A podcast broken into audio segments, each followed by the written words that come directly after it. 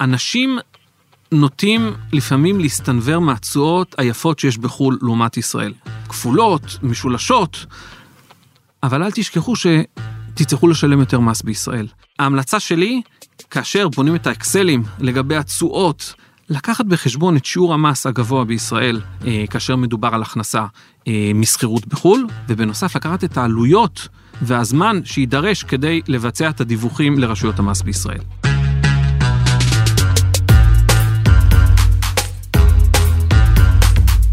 מיסים, מיסים, מיסים. אנחנו רוצים מדינה ושירותים מתקדמים, אז כנראה שאי אפשר בלעדיהם, אבל די, שחררו אותנו, קצת.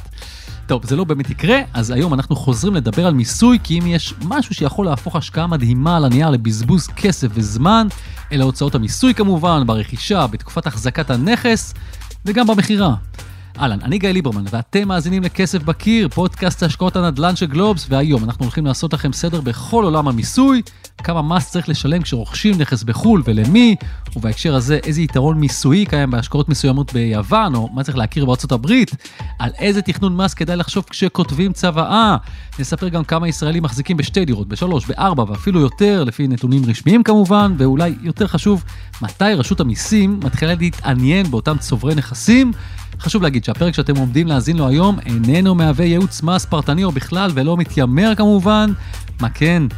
אני מאמין שאחרי שתאזינו לפרק הזה, רשימת השאלות שלכם בנושא המיסוי תקטן, או אולי יותר טוב תתפקס.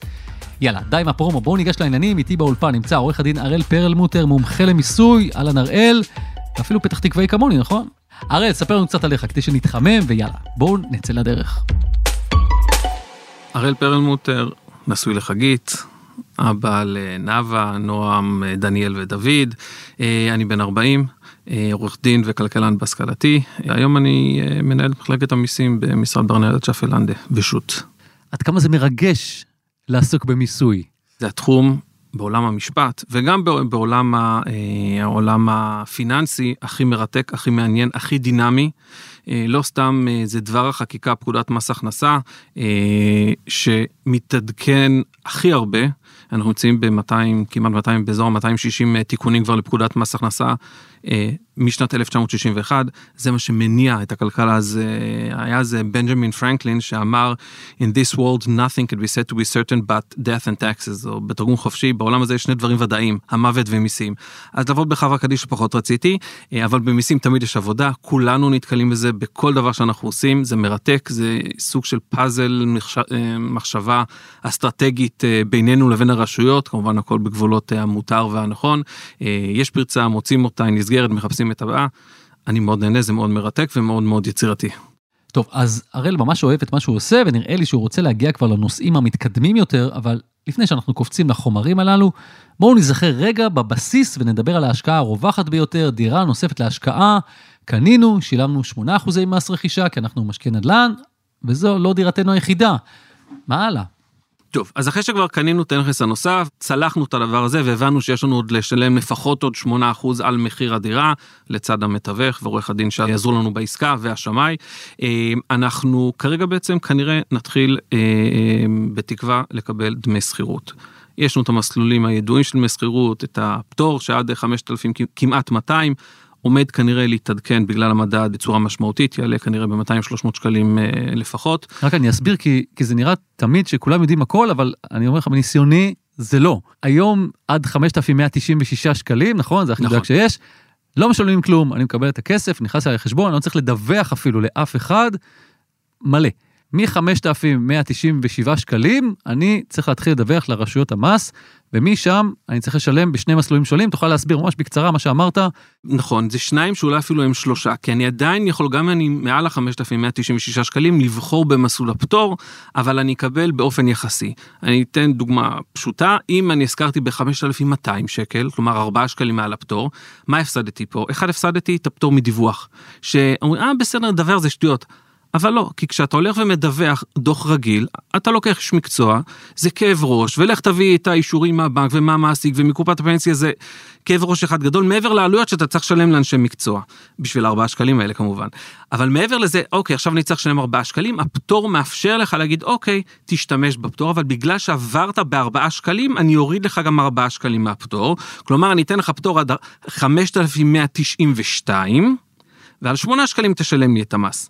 אה, בדרך כלל אנחנו נשתמש בפטור הזה, הוא, אולי עוד איכשהו אה, כדאי לחשוב עליו עד סדר גודל של 7,000-8,000 שקל שכירות. מעבר לזה כבר לא כדאי לנו להשתמש בפטור הזה, אה, ואנחנו נלך לאחד משני הפטורים הנוספים, שזה מסלול ה fix של 10%, שאומר, קיבלתי עכשיו 6,000 ש"ח שכירות, אני משלם 600 ש"ח 10% כל חודש. לא יכול לדרוש שום הוצאה, לא פחת, לא משנה איזו הוצאה שהייתה לי, לא משנה שהיו לי כרגע עורכי דין, תיקנתי את הדירה, אה, הייתי צריך, יש לי נסיעות לדירה, מה שזה לא יהיה, אני לא יכול להשתמש באף הוצאה שהייתה לי אה, כדי אה, לקזז את ההכנסה של דמי השכירות. אני אדווח אה, בחודש ינואר העוקב לשנה ש, אה, שלגביה אני מדווח, לדוגמה על שנת 2022, מדווח במהלך ינואר 2023, דוח פשוט מאוד אה, ידידותי באתר רשות המיסים, אה, ברוב המקרים לא צריך אפילו איש מקצוע. פעם ראשונה קצת יותר מורכב פותחים איזשהו תיק וירטואלי, שזה יוסיף עוד כמה דקות, ובסופו של דבר אפשר לשלם את כל המס דרך האתר של רשות המיסים, קל ידידותי למשתמש. המסלול הנוסף זה מסלול של אה, מס שולי. מדובר בהכנסה פסיבית. אה, הכנסה פסיבית זה אומר שהיא אה, הולכת לפי מדרגות המס שלנו. אוקיי, כמו שאנחנו יודעים בעבודה יש לנו מדרגות מס, מקבלים, המעסיק מנקה לנו, מדרגות המס מתחילות מ-0 בגדול עד 47 אחוז, פלוס 3 אחוז מס יסף מעל סדר גודל של 660 אלף שקלים בשנה, יש תוספת של 3 אחוז, אז זה מדרגות המס שאני אשלם. אבל, וכאן אה, אה, דגש מאוד חשוב, אם אני מתחת לגיל 60, מדרגות המס שלי לגבי הכנסה משכירות יתחילו ב-31 אחוז. כלומר, גם אם אני לא מרוויח שום דבר מעבר ל-6,000 שקל האלה ואני מתחת לגיל 60, מדרגת המס הראשונה שלי תהיה 31 אחוז, אה, אם אני בחרתי במסלול של המס השולי. אם אני אה, מעל גיל 60 אני אוכל להשתמש גם במדרגות הנמוכות יותר. במסלול הזה היתרון הוא מאוד מאוד גדול, אני יכול לנקות את כל ההוצאות שקשורות לנכס עצמו. אם זה פחת, אנשים הרבה פעמים שוכחים לדבר על פחת, זה דבר חשוב, זה מאוד מאוד עוזר לנו. כי בסופו של דבר הנכס, הדירה, היא עולה לא מעט כסף, ואנחנו יכולים להפחית אותה. אפשר להשתמש בעצם אה, בפחת שלה, מדובר על סדר גודל של 2% מהערך של הדירה כל שנה. אה, אם זה הוצאות שלי של, אה, אה, הוצאות שוטפות שהיו לי, אה, הוצאות של הרבה פעמים של עורך דין או שיפוץ מסיבי, הם בעצם, אני לא יכול להכיר בצורה שוטפת. אלא רק אה, בסופו של דבר כשאני אמכור את הנכס. זה הוצאות שבעצם מהוונות לנכס עצמו, כי זה לא הוצאה שוטפת. אה, כשאני אמכור את דירה, אני אשלם מס אה, רווחון או מס שבח, שזה אותו דבר בגדול, אז אני אוכל להשתמש בהוצאות שקשורות להון עצמו, שזה הדירה, ולא לפירות השוטפים שזה דמי השכירות. אז בגדול אלה שלושת המסלולי שכירות, והדגש הכי גדול זה, אפשר לבחור כל שנה באיזה מסלול להשתמש. אפשר לסיים את השנה, לעשות את התחשיב ולהחליט השנה אני רוצה לדרוש אה, אה פטור, שנה הבאה אני רוצה את ה-10% ועוד שנתיים אני ארצה את המדרגות המס, כי אז זה הכי משתלם לי. אז לסיכום החלק הזה, למדנו שיש כמה מתווים לתשלום המס, ושאפשר לשנות את צורת התשלום מדי פעם. גם חידדנו מדוע כדאי להוריד קצת במחיר, ואולי להימנע מתשלום המס בכלל. לי זה למשל חידד את ההבנה שאם משלמים 10% קבוע זה על כל הסכום של דמי השכירות, ולא רק על ההפרש שבין תקרת הפטור ממס ודמי השכירות שנקבעו ביניכם לבין השוכרים שלכם. אגב, אם אתם תוהים מה הרוב עושים, אז אין ממש סטטיסטיקה מוחלטת, אבל לפחות לפי הראל, הרוב מעדיפים את מסלול ה-10% פלט. עכשיו בואו נדבר על מה קורה בעת מכירת הנכס. ברגע שאני הולך ואני מוכר את הדירה, בסופו של דבר זו לא הדירה היחידה שלי. מכיוון שככה נצטרך לשלם אה, מס שבח, שהוא סוג של מס רווחון. בדרך כלל אנחנו נסתכל כמה הרווחתי מכל הסיפור הזה. ננטרל את האינפלציה ונראה מה היה באמת העלייה הריאלית של ערך הדירה ועליה אנחנו אמורים לשלם מס, אה, מס שבח שהוא מס רווחון. בסופו של דבר המחוקק בא למסות אותנו על ההתעשרות שלנו ואם לצורך העניין אה, אחרי שמכרתי את הדירה אני מנקה את כל ההוצאות שקשורות לעלויות של הדירה, שזה המחיר של הדירה, שזה גם היה לי עכשיו מתווך והיה לי עורך דין ואולי גם שיפצתי, עשיתי שיפוט רציני במהלך השנים בדירה. אני אפחית את כל העלויות האלה והסכום שיישאר בניכוי של האינפלציה שהייתה במהלך השנים, עליה אני אצטרך לשלם מס של 25 אחוזים. אם דיברו איתכם בעבר על מס השבח והזכירו את שנת 2014, זה לא מקרי, מדובר במועד חשוב, ובואו ניישר קו גם בנושא הזה. דירה שנרכשה לפני שנת 2014 ונמכרת לאחר שנת 2014, אנחנו בעצם מתעלמים מכל השבח שהיה עד שנת 2014. ומתחילים כאילו לספור החל משנת 2014. איך זה מתבצע לך למעשה? אם החזקתי דירה, הרכשתי אותה ב-2009 אה, ומכרתי אותה ב-2019, אז יש לי חמש שנים לפני, חמש שנים אחרי, אז אנחנו נחלק, אם היה לי רווח של 100 אלף שקל, אז נגיד אוקיי, חמש שנים, חמש שנים, חצי חצי, על 50 אחוז, 50 אה, אלף שקל נהיה פטור, ואני אשלם מס רק על 50 אה, אלף הנוספים. והנה עוד טיפ קטן וחשוב למי שגרים בדירה יחידה וכל כמה זמן קונים אחת אחרת ומוכרים אותה ברווח, שזה גם סוג של שיטת השקעה עבור אנשים מסוימים. דגש חשוב מאוד זה לגבי דירה יחידה שאנשים לפעמים אה, אה, אומרים אני עושה פליפים, אני תמיד דואג שלי רק דירה אחת. התקרה שלנו של הפטור היא עד 4.5 מיליון. גם אם זו הדירה היחידה שלנו, מכרתי דירה ביותר, אני אשלם את על ההפרש גם מס. בוא, בוא נפרק את זה טיפה יותר, יותר לאט. הרבה אנשים נוטים לחשוב, אומרים בסדר, אני אה, לא אחזיק הרבה דירות, כל פעם אני אעשה דירה, אה, אמכור אותה, אני אקנה חדשה. ככה אני אקפוץ כאילו ב... נעשה. אז אם זה דירות שהן לא שוות, אה, המחיר שלהן הוא פחות מ-4.5 מיליון, יהיו זכאים לפטור ממס שבח. אבל ברגע שמכרתי דירה במחיר של מעל 4.5 מיליון, על ההפרש שבין 4.5 מיליון למחיר, המחיר המכירה, אני כן אשלם מס, גם אם זו הדירה היחידה שלי. כמה, כמה שווי המס שאני אשלם? אני אשלם אותו דבר, 25 אחוז. זה מאוד מעניין, אני חייב להגיד, אה, כשאתה אומר את זה, כי מה שקורה פה בשנים האחרונות זה שאם עד לפני כמה שנים 4.5 מיליון נשמע משהו לעשירון עליון, אה, זה כבר לא ככה. יש היום כבר לא מעט דירות שהשווי שלהם מגיע ל-4.5 מיליון. המחירים עולים כל הזמן, הצצתי בדוח של הלמ"ס האחרון שהתפרסם וראיתי שבאזור המרכז, אה, אם אני זוכר נכון, בשנה האחרונה הייתה עלייה של 20 אחוז. המחירים עולים כל הזמן, אז אה, כמו שאתה אומר, 4.5 מיליון זה, זה לא איזשהו אלפיון עליון, והמעניין הוא שזו הוראה שהיא יחסית חדשה. כלומר, פעם הפטור היה, היה לך פטור. כי זה דירה, פעם בשנה וחצי אתה זכאי למכור את דירת המגורים היחידה שלך, והגבילו את זה לארבעה וחצי מיליון.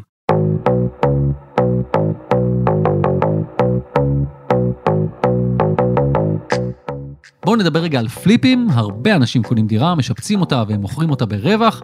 בואו ניגע בפן המיסויי של ההשקעה הזו. אז כמו ששמעתי כאן בפודקאסט, העולם מתחלק לשתי קבוצות של אנשים. אה, בלי להזכיר שמות, נגיד לאלחננים ולאבישיים נראה לי, נכון? אה, אה, אנשים שאוהבים לבצע פליפים ואנשים שאוהבים לרכוש דירות לטווח ארוך. אז, אז באופן עקרוני, כמובן שהאנשים שהאסטרטגיה שלהם היא פליפים, רמת הסיכון המיסויית שלהם היא הרבה יותר גבוהה. ואני אסביר. שיטת המס הישראלית שמדברת על זה שאנחנו נמסה בן אדם שמכר דירה בשיעור מס מופחת, שזה מס, אה, מס רווחון, או מס, מס שבח 25 אחוז, היא נכונה כל עוד מדבר באמת במשהו שהוא השקעתי, לא במשהו שהוא עסקי. ברגע שדבר הופך להיות עסקי, אומרים לך, אדוני, רגע, זה עסק? אז כמו שאתה, יש לך עסק אה, אה, ואתה מוכר נעליים, או אתה אה, מוכר שירותים כאלה ואחרים, יש לך מדרגות מס, בתור יחיד, גם ככה אתה תמוסה על זה שהעסק שלך זה בעצם למכור דירות. למה בכלל חשוב להבין את הסיטואציה? כי זה תחום שאין עליו חקיקה מסודרת, אבל יש מעין מבחנים שאם הם מתקיימים, בטח שאם כמה מהם מתקיימים במקביל, זה מעיד על כך שמדובר בעסק, ועסק משלם יותר מס. מה הם אותם מבחנים? בואו נשמע. יש הרבה מבחנים, המבחנים העיקריים שמובאים בפסיקה, אגב גם אה, מס הכנסה הוציא בעבר חוזר שהוא מרכז את כל המבחנים האלה, אז המבחנים הבסיסיים הם מבחן התדירות. כלומר, כל כמה זמן אתה מבצע את אותה פעולה במקרקעין, רכישה או מכירה. ככל שתבצע יותר פעולות במקרקעין, רכישה או מכירה, כמובן, יותר בקלות אתה תיראה כמי שעוסק במקרקעין. מבחן נוסף הוא מבחן המומחיות, ככל שיש לך מומחיות בתחום, אוקיי, בין אם אתה יש לך השכלה בתחום, אתה מתעסק בתחום, או אפילו פסקי דין הרחיבו ואמרו, גם אם אתה משתמש באנשי מקצוע שאתה סוחר, בעצם אתה סוחר את המומחיות שלהם, וכולנו בסופו של דבר היום משתמשים אה, באנשי מקצוע אה, אה, כדי לאתר נכסים, אה, כדי לעזור בתחום הפיננסי ובתחום המימוני. בסופו של דבר אנחנו קונים את המומחיות שלהם וככל שיש יותר ויותר מומחיות כזאתי אה, אתה בעצם יותר נכנס אה, לתחום העסקי. מבחן נוסף זה מבחן המימון. ככל שבן אדם יותר ממומן ופחות מביא כסף מהבית זה נראה משהו שהוא יותר עסקי. ככל שאתה יותר ממונף וזה כספים חיצוניים ולא כסף שלך שחסכת אותו למטרות חיסכון למטרות השקעה ככה הפעולה עצמה נראית יותר עסקית.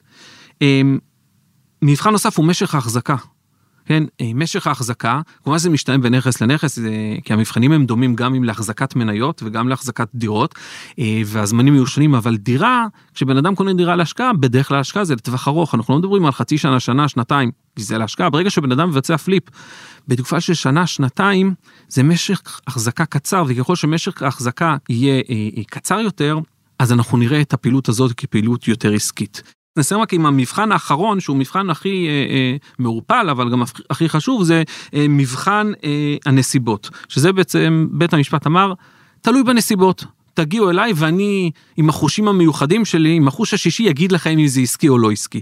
וזה בסופו של דבר הסיפור או איך שהשופט יקרא את הסיפור כאשר נגיע אליו. אנחנו כמובן לא רוצים להגיע לבית משפט. אה, אנחנו רוצים לפתור את הדברים לפני אנחנו לא רוצים ליפול אה, לבור ואחר כך לנסות לצאת ממנו. כאשר אנחנו מדברים על פליפים, כמעט כל המבחנים שדיברנו עליהם הם מבחנים שמתקיימים. אז ככל שיהיה ריבוי של הדברים האלה, יהיה קל יותר לרשויות המס לבוא ולהגיד, רגע, מדובר פה בפעילות עסקית. ולכן, ולכן אחד, כמובן, אל תדבר איתי על פטור, גם אם זו אה, אה, הייתה דירה היחידה שלך באותו רגע, כי אתה כל הזמן מחליף אה, דירות כמו גרביים. שתיים, אתה לא תשלם את ה-25%, אתה תשלם אה, לפי מס השולי שלך, יכול להגיע ל-50%. אוקיי.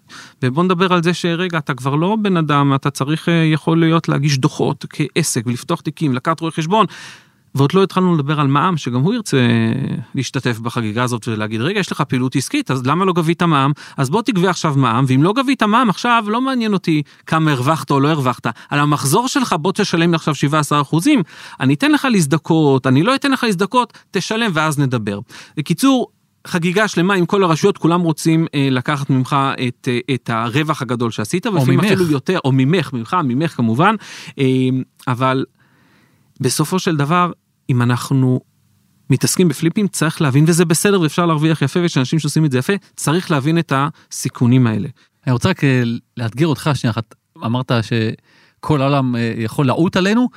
מצד שני, אני חייב להגיד, אני לא שמעתי על הרבה מקרים שכל הרשויות באמת אה, אה, ככה אה, אה, התמקדו באיזה מישהו אחד, שהפעילות שלו יחסית קטנה, ונפלו עליו, ומשהו שאני יכול לבוא אפילו להציג פה בפודקאסט, הנה, תראו את המקרה של אה, ישראל ישראלי, תראו מה קרה לו.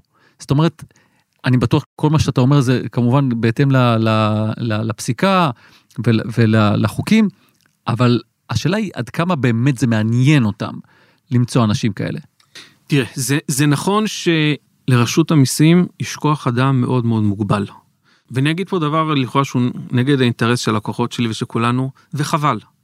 הסטטיסטיקה מדברת על זה שרשויות המס עוברות על משהו כמו 3-4 אחוזים בשנה מדוחות המס שאנשים מגישים. כלומר 96 אחוזים מדוחות המס שאנשים מגיעים אפילו לא עוברים ביקורת.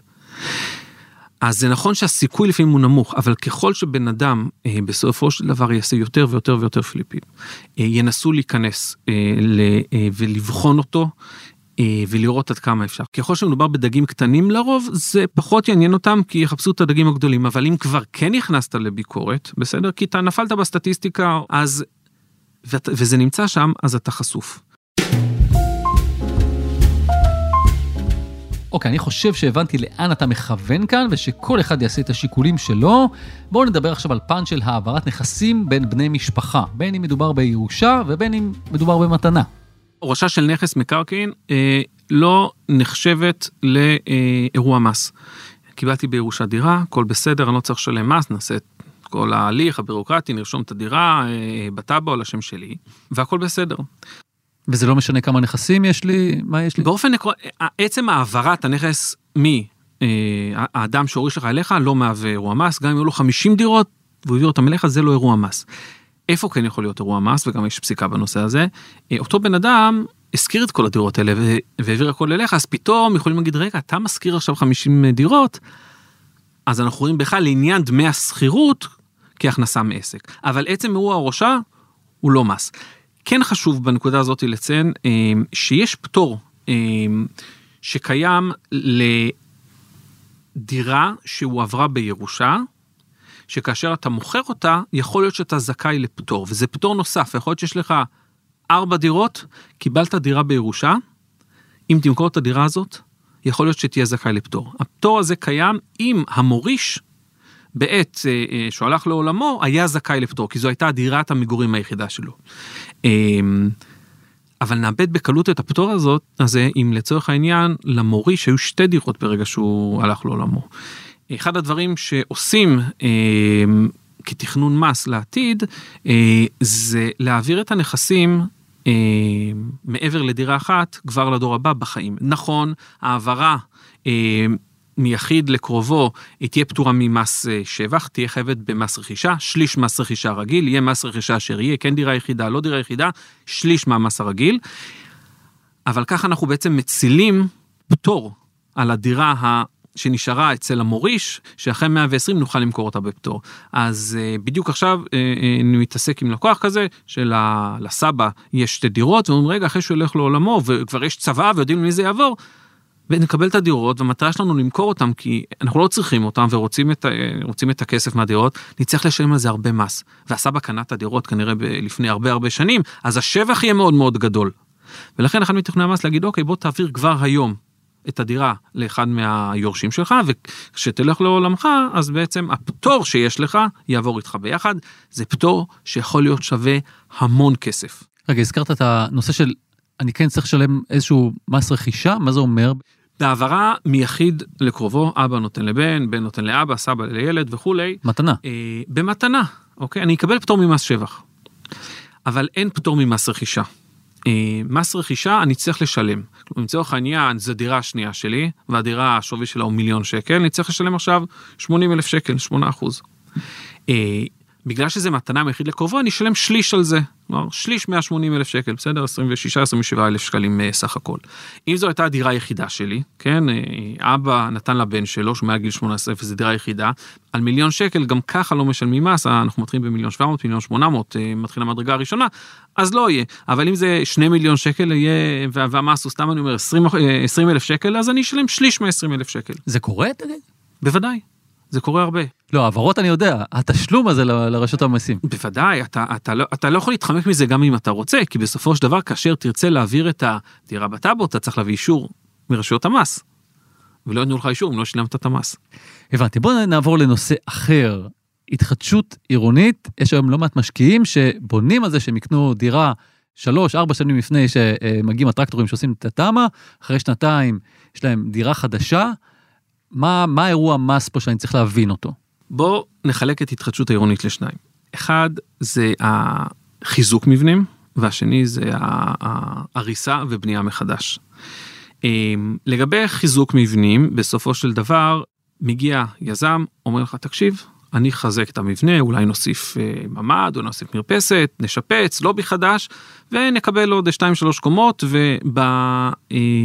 ובזכויות אה, בנייה שיש לכל הדיירים, שאני יכול לבנות 2-3 קומות, אז אה, אני אשתמש בזה ואצ'פר אותך בהרחבה של הדירה. צריך להבין שעצם המתנה הזאת שמקבלים מהיזם, מהקבלן, לא משנה, קיבלת עוד חדר, על פי חוק, אה, זה הטבה שקיבלת, אתה צריך לשלם עליה, אה, צריך לשלם עליה מס. עם השווי של החדר הנוסף 100 אלף שקל, אתה צריך לשלם 25 אחוז.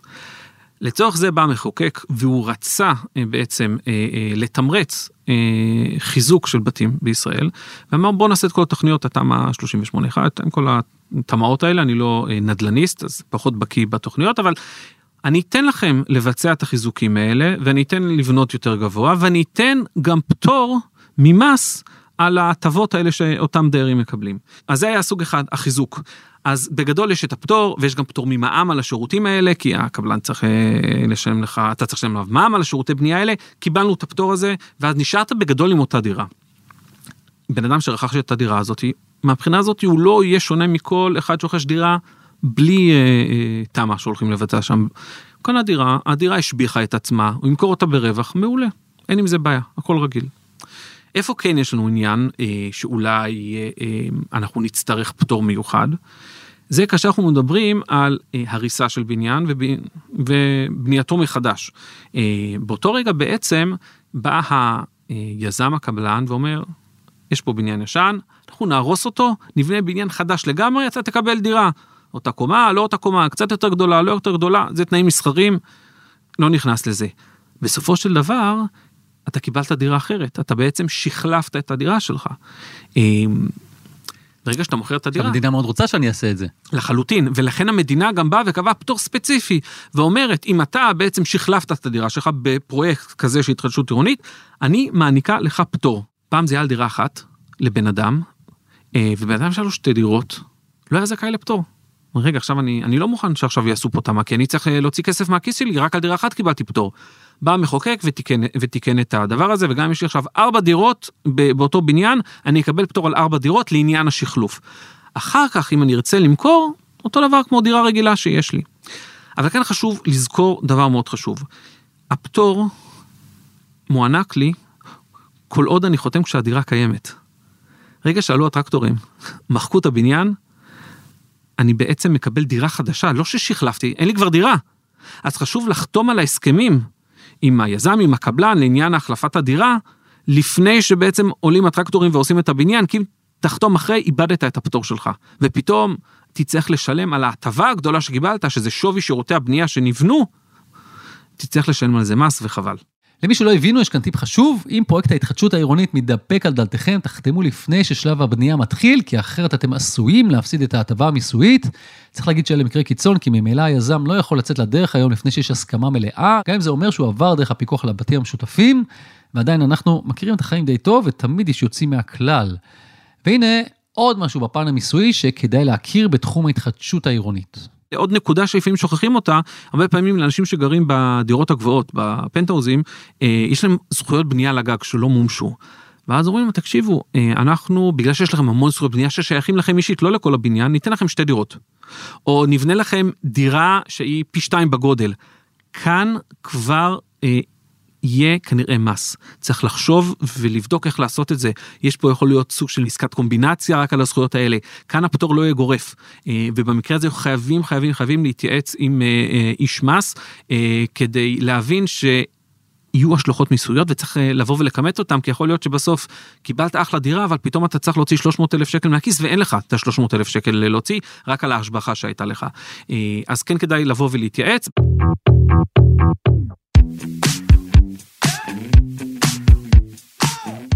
בואו נחזור לנקודה שהזכרנו קודם, נושא של ריבוי דירות. אה, הסתכלתי קצת על המספרים, התפרסמו אפילו אצלנו בגלובס, כמה אנשים בישראל מחזיקים ביותר מדירה אה, אה, אחת. אז נכון לאמצע 2022, 348,717 אנשים בישראל מחזיקים יותר בדירה אחת, מעל ל-50 אלף אנשים מחזיקים בשלוש דירות, כמעט 15 אלף אנשים מחזיקים בארבע דירות. אה, ויותר. אה, אם בשנת 2003 3% ממשקי הבית בישראל החזיקו ביותר מדירה אחת, היום אנחנו כבר מדברים על 13% וזה הרבה מאוד.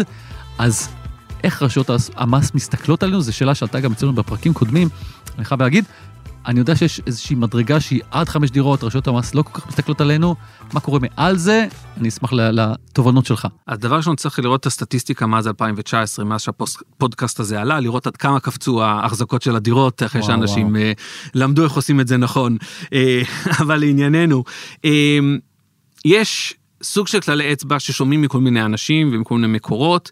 כללי אצבע כי אין איזה משהו רשמי, נכון? נכון. מקורם בפסק דין, פסק דין בירן, אה, שדיבר על אה, בן אדם, עורך דין, אה, שהחזיק הרבה דירות, שבבית משפט המחוזי, אמר בבית משפט המחוזי, מבחינתי זה שהיה לך ריבוי דירות, אם אני זוכר נכון כ-20 דירות שם, זה לא עסק, וכשזה הגיע לעליון אמרו, זה כן עסק, ולכן אתה צריך, אתה לא יכול להשתמש ב-10% מס על, ה, על הכנסת השכירות. בעקבות פסק דין הזה, באו רשויות המס והוציאו חוזר. אני קורא לו חוזר הגנוז. כי החוזר הזה נגנז מאוד מהר ונעלם. אה, כמו שהוא הגיע, ככה הוא נעלם. החוזר אמר, נגיד מה, מה הוא אמר, ואז נגיד גם למה כנראה הוא נגנז. אמר, עד חמש דירות, הכל בסדר, אל תחששו, סעו לדרך. אתם נמצאים לא בתחום המיסויי ולא בתחום האפור.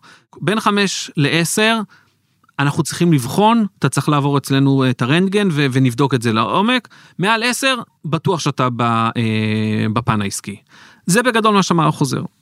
החוזר נעלם מאוד מהר, לפי דעתי, מכיוון שזה לא מה שאמר פסק הדין. פסק הדין, בסופו של דבר, חזר לאותם מבחנים שדיברנו מקודם, מבחני עסק. זה היסודות שלנו. צריך לבחון כל מקרה ומקרה, לעבור מבחני עסק, האם מתקיימים אותם מבחני עסק במקרה, כן או לא.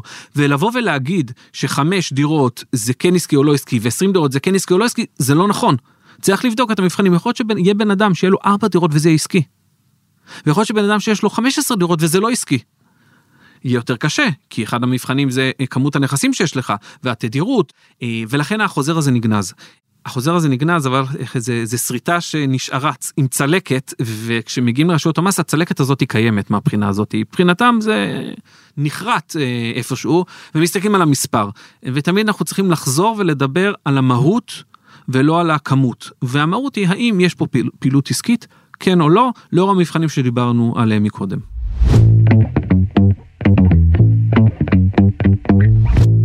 טוב, עסקנו הרבה בנכסים בישראל, עכשיו בואו נבין איך זה עובד עבור מי שרוצים להשקיע מעבר לים.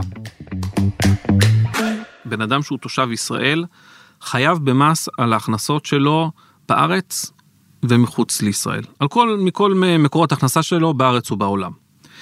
ברגע שבן אדם כפוף למס במדינה אחרת, לצורך העניין, יש לו דמי שכירות במדינה אחרת בחו"ל, ביוון, בארצות הברית, באנגליה, לא משנה איפה, אמ, אותה מדינה תרצה למסות אותו כמובן. אמ, החוק הישראלי אומר שאם היית חייב בתשלום מס בחו"ל, אתה יכול להזדכות על המס ששילמת בחו"ל, ולקבל, להכיר בו כ, אה, כ, כ, כניכוי בעד ההכנסה פה. כלומר, אם לצורך העניין שילמתי באנגליה 15% על אה, הכנסה מדמי שכירות על דירה, ובישראל אני צריך להשלים, בוא נגיד אה, מדרגת המס הרגילה שלי 31 אחוז, אז אני לא אשלם 31 אחוז ועוד 15 אחוז, אני אביא את האישור ששילמתי לרשויות המס אה, באנגליה, ל-HMRC, ואני אגיד להם, הנה 15 אחוז כבר שולם, אני משלים לעוד 16 אחוז. יש גם אמנות מס, לישראל יש מעל 50 אמנות מס שמסדירות את זה שלא יהיה כפל מס. כלומר, גם אם שתי המדינות טוענות למס, בסופו של דבר אנחנו נמצא את הדרך לחלק את המיסוי בין האנשים, או שיקבלו קרדיט במדינה אחת, או שהמס יתחלק באחת משתי המדינות. אה, אמנות המס גם עוזרות לנו להפחית בדרך כלל את המס במדינה האחרת, אה, לא תמיד, אבל זה עוזר לנו להגביל, לא להגיע לכפל מס. כאשר אנחנו מדברים על דמי שכירות, אה, מחו"ל, יש לנו שני מסלולים, מדובר על זה הרבה פה גם בפודקאסט, נזכיר בקצרה, יש את המסלול של המס הרגיל, אה, מדרגות המס, כמו שאמרנו, מתחיל ב-31 אחוז, אותו דבר כמו מס, המסלול השלישי שדיברנו על מסחירות, אה, שאפשר לנקות את כל ההוצאות עליו. המסלול הנוסף זה מסלול 15 אחוזים פלט, אה, דומה ל-10 אחוז שדיברנו עליו בישראל, אבל פה יש עוד הטבה קטנה, שאתה יכול כן להשתמש בהוצאות פחת שהיה לך. אבל חשוב להדגיש, במסלול הזה החוק, אה, הפקודה, פקודת מס הכנסה קובעת, לא תוכל להתקזז על המס ששילמת בחו"ל. אמ, ברוב רובם של המקרים אנחנו לא נשתמש ב-15 אחוזים. אנחנו נבדוק כל מקרה לגופו, אבל ברוב המקרים לא נשתמש בזה, כי אני משלם מס בחו"ל. אם אני לא יכול להזדכות עליו אה, בישראל, אני בעצם מגיע לכפל מס. אה, רק במקומות שבהם לצורך העניין המס שלי הוא מאוד מאוד נמוך במדינה אחרת, אז יהיה שווה לי להשתמש, וברוב המקרים אה, זה לא עובד. אני אפתח פה סוגריים ויגיד שהחקיקה אה, הישראלית אה, קובעת שאמנות המס גוברות על אה, חקיקה מקומית. אה, לדוגמה יש לנו אמנת מס וסעיף שם פוטר אה, והחוק הישראלי מחייב, אז אמנת מס גוברת.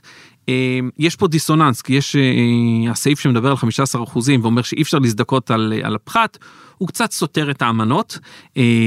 העניין הזה אף פעם לא הגיע לבית משפט, יהיה מעניין לראות כשזה מגיע לבית משפט מה קורה עם זה, אבל נכון להיום העמדה של רשויות המס בישראל זה שאתה לא יכול להזדכות על שום הוצאה שיש לך למעט פחת ברגע שאתה בוחר במסלול של 15 אחוזים. וכאן צריך לחשוב, כי אנשים נוטים לפעמים להסתנוור מהתשואות היפות שיש בחו"ל לעומת ישראל.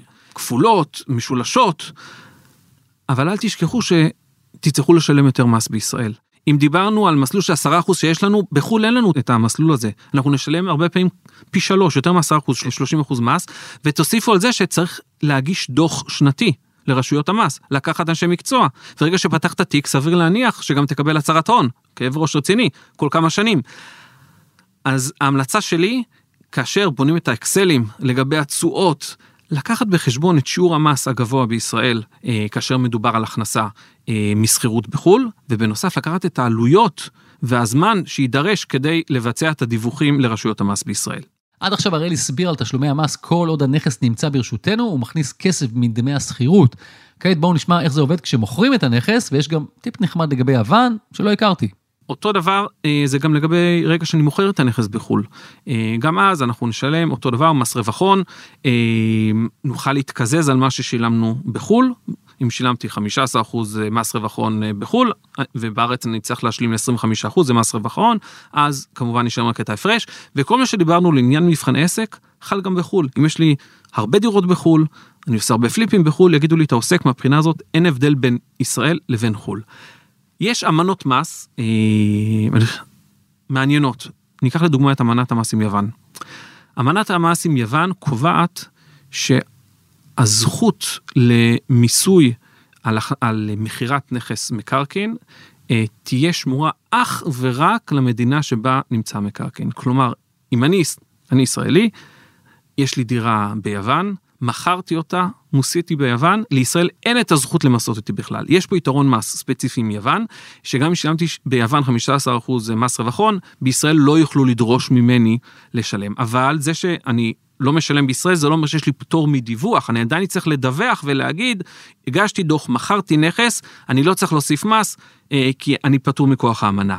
תגיד, איזה עוד מדינות אה, מעניינות מבחינת מיסוי אתה יכול להצביע עליהן? וואו, אה, יש הרבה מדינות מעניינות מבחינת מיסוי, כי יש הרבה מדינות שהמס עליהן הוא אפס, כל מיני מקלטי מס כאלה ואחרים, אבל מצד שני, כמובן שגם התשואות שם יהיו הרבה פחות ריאליות. אני יכול להגיד לדוגמה באנגליה, הכנסה משכירות באנגליה יכולה להגיע ל-40% מנכס מגורים. כלומר, יכול להיות שאתה, יהיה לך נכס באנגליה, כמה נכסים תגיע לסכום גבוה, תגיע ל-40% מס. לא תצטרך אפילו לפעמים להוסיף כאן מס בישראל, אבל לשלם 40% מס. ובאנגליה זה הרבה.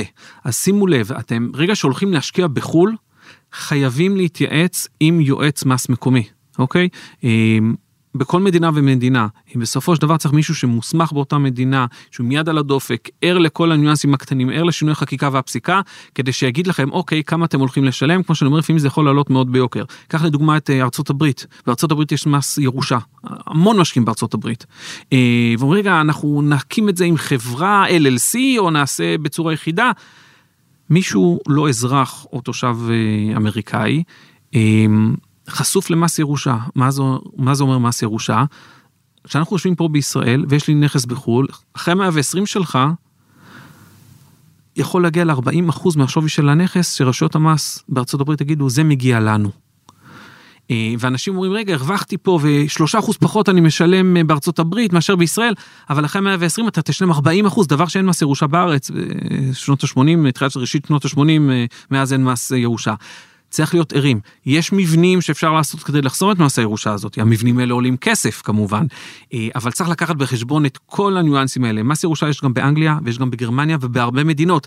מאוד מאוד מאוד חשוב להתייעץ עם יועץ מס מקומי, כי לפעמים תשואה תהיה פנומנלית, אבל בסוף אתה תגמור את כל התשואה ואפילו תשלם יותר אה, באירוע של אה, מס ירושה. טוב, הראל, תודה רבה שבאת אלינו, היה לי סופר מעניין. תודה רבה.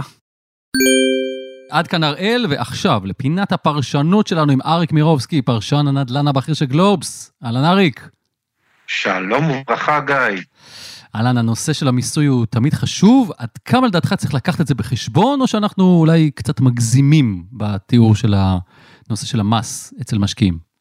לא, אין שום הגזמה, גיא.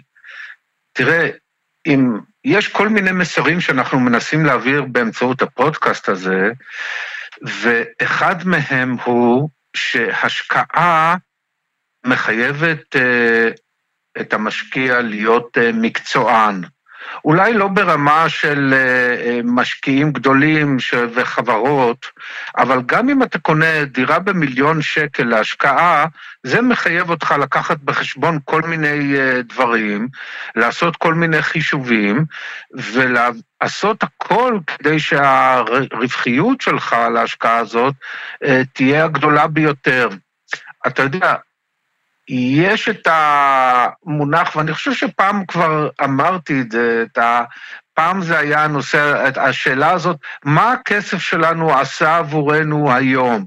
שזה היה מדור באחד מערוצי הטלוויזיה, שניסה להגיד אה, מה המטח עשה, מה הבורסה עשתה ומשהו כזה. כסף לא עושה בשבילנו שום דבר. גם הבית לא עושה בשבילנו שום דבר. זה רק אנחנו אלה שעושים. אנחנו אלה שעושים כדי שהכסף, שהכסף יגדל, שהרווחיות תגדל, ולכן כך צריך להסתכל על הנושא, ואם יש משהו שהייתי יוצא ממנו, תובנה שהייתי יוצא ממנה, מהדברים שאמר הראל, זה כשאתם עושים השקעה בנדל"ן, תתייעצו בכל הקשור להיבטי מיסוי. אוקיי, okay, אני רוצה לשאול אותך עוד דבר, אנחנו ראינו בשנים האחרונות, מי שעקב, מי ש...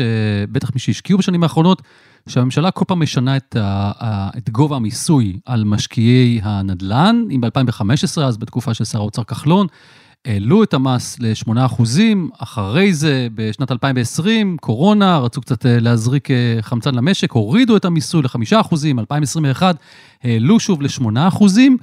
באיזה מצב אתה רואה שאולי המטוטלת הזאת תשתנה שוב פעם, למעלה או למטה? זאת אומרת, איזה מצב כלכלי צריך לקרות, אולי גם פוליטי, כדי שזה ישתנה שוב פעם? מיד אענה לך על השאלה הזאת, רק אם בכל זאת אני רוצה לעשות איזשהו סדר, סדר מינימלי, ואני מדגיש, ואני חוזר ומדגיש, ועם שמונה קווים מתחת.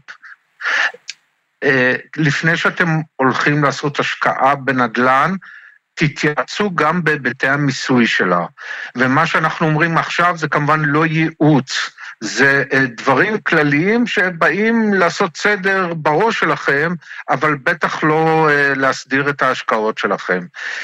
כן, בנוגע למיסוי, בדרך כלל יש שלושה מיסים עיקריים ש, שאנחנו מדברים עליהם. אחד, אה, זה כשאנחנו קונים דירה, אז יש, יש את מס הרכישה, שעליו שאלת ומיד אענה לך. יש אה, דבר נוסף שהוא מס נוסף, שהוא מס שבח, שאותו אנחנו משלמים במכירת הדירה. המס השלישי הוא למעשה היטל שנקרא היטל השבחה, שאותו אנחנו צריכים לשלם לרשות המקומית בשעה שאושרה על הנכס שלנו אה, תוכנית שהשביחה אותו, ואומר העלתה את ערכו. בזמן האחרון העניין הזה של היטל ההשבחה עלה לכותרות בעקבות שתי אה, החלטות סותרות של ועדות הערר של אה, מחוז תל אביב ומחוז ירושלים, לגבי המשמעות של אה, תוכניות, תוכנית הרובעים בתל אביב והתוכנית שחלה על אה, רחביה, שזו תוכנית, היא די מקבילה לתוכנית הרובעים, כשהשאלה היא האם התוכניות האלה שהן השביחו בעליל את הנכסים, זאת אומרת, אפשר לפיהן אה, אה, לבנות, אה, לבנות, להרחיב את הדירות ולחדש אותן, האם צריך לשלם היטל השבחה בגינם או לא. אני לא רוצה להיכנס לעניין הזה, זה כמו שאני אומר, זה, אתם באמת משקיעים יקרים, אתם צריכים לחשוב כמקצוענים ולהתייעץ עם עורכי דין או עם אנשים או עם שמאים ואנשים שבקיאים בתחום. זה לגבי, זה לגבי הדברים הללו, סוגי המיסים. אנחנו רואים שבאמת הממשלות האחרונות אה, עשו זיגזג אה, בנושא מס רכישה.